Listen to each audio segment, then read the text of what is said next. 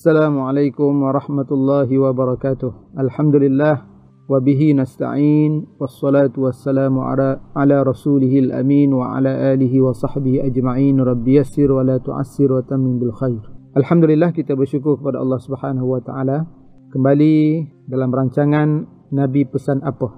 Pada kali ini marilah sama-sama kita menghayati suatu pesanan Nabi sallallahu alaihi wasallam di dalam hadis an Anasin qal qala Rasulullah sallallahu alaihi wasallam man sarrahu an yubsata alaihi fi rizqihi wa yunsa'a fi atharihi falyasil rahimahu maksudnya daripada Anas radhiyallahu anhu katanya Rasulullah sallallahu alaihi wasallam telah bersabda barang siapa yang ingin dilapangkan rezekinya dan dipanjangkan umurnya maka hendaknya ia menyambung silaturrahmi ataupun silaturrahim hadis diriwayatkan oleh Abu Daud. Hadis ini adalah hadis yang sahih. Saudara-saudari yang dirahmati Allah sekalian hadis ini menganjurkan untuk menghubungkan tali silaturrahim dan secara spesifiknya membahaskan keutamaan menyambung tali silaturahmi ataupun tali silaturahim iaitu dilapangkan rezekinya oleh Allah dan juga dipanjangkan usianya. Dalam hadis ini Nabi sallallahu alaihi wasallam menyebutkan an yubsata alaihi fi rizqi. Dilapangkan rezekinya. Maknanya adalah lapangkan rezekinya secara hakiki. Rezeki yang lapang maksudnya rezeki yang diperbanyakkan oleh Allah rezeki yang sempit diperluaskan oleh Allah Subhanahu wa taala. Dilapangkan di sini maksudnya ialah secara secara bilangan ataupun kuantiti ya. Dan sebahagian ulama menafsirkan bahawa yang dimaksudkan dengan dilapangkan rezekinya itu ialah adalah mendapat keberkatan daripada Allah. Rezeki yang diberkati oleh Allah Subhanahu wa taala. Kerana yang lebih penting ialah uh, kecukupan seseorang itu ya kecukupan harta yang direzekikan oleh Allah Subhanahu wa taala kepada seseorang itu itu yang paling penting ada orang dapat banyak tapi dia tak cukup je. Ya tapi ada orang yang mendapat sedikit tetapi Allah taala memberi kecukupan kepadanya. Itu adalah lebih baik daripada banyak yang tidak mencukupi. Ya kemudian Nabi sallallahu alaihi wasallam menyatakan lagi wa an yunsa'a lahu fi atharihi maknanya adalah dan dipanjangkan umurnya ada perbezaan pandangan para ulama terhadap kalimah ini di sana ada makna yang disebutkan oleh para ulama makna yang hakiki dan juga makna yang maknawi yang pertama makna hakiki iaitu dipanjangkan usianya dan ditambahkan umurnya.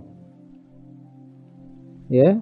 Sebagaimana yang diisyaratkan oleh Al-Imam Al-Bukhari di dalam uh, bab uh, Adabul Mufrad dalam kitab Adabul Mufrad dalam bab bab silatul rahmi tuzidu fil umur.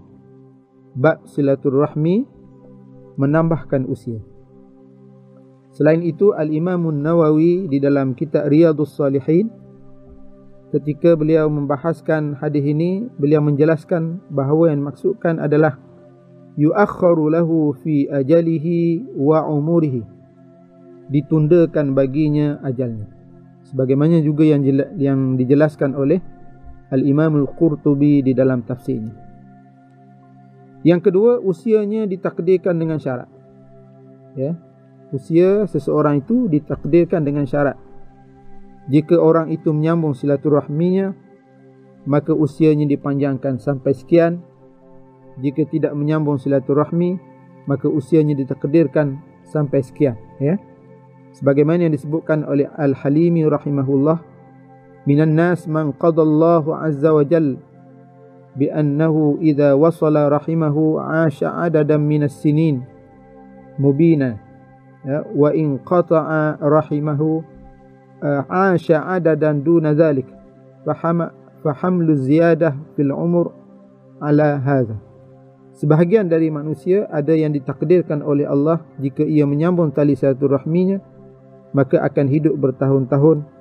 Namun jika memutuskan tali silaturahmi dia akan hidup tidak tidak seperti itu ataupun tidak selama itu. Dan inilah makna bertambahnya usia ha, usia itu.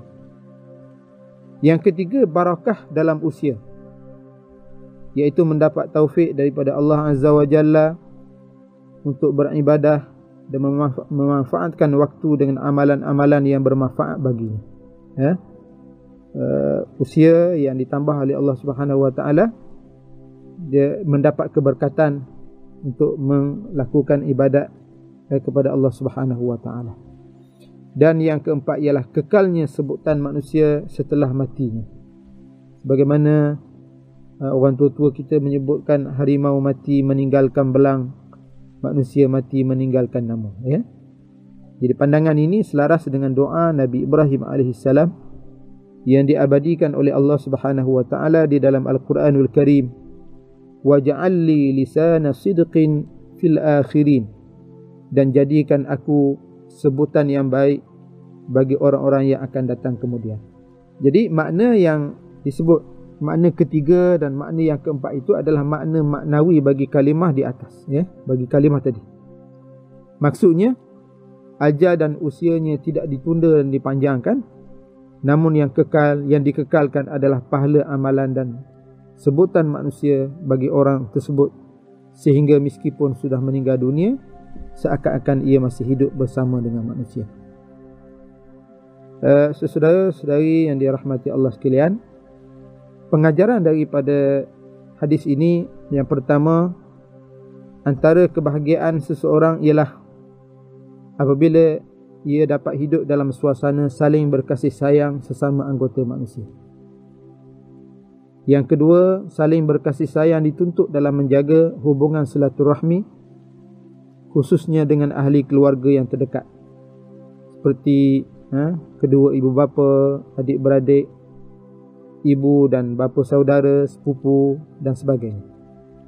Dan yang ketiga, antara kelebihan muslim yang sentiasa menjaga hubungan silaturahmi ia akan mendapat kelebihan di sisi Allah Subhanahu wa taala sebagaimana disebutkan di dalam hadis ini yang pertama diluaskan rezekinya dimurahkan rezekinya dan yang kedua dipanjangkan umur umur yang barakah dalam keadaan sihat dan beramal dengan amal yang soleh marilah sama-sama kita memelihara hubungan silaturahmi dan ikatan kekeluargaan dengan adik-beradik dan ahli keluarga yang lain Mudah-mudahan Allah Subhanahu wa taala sentiasa menjaga dan memberkati kehidupan kita. Sehingga bertemu lagi pada episod yang akan datang. Wassalamualaikum warahmatullahi wabarakatuh.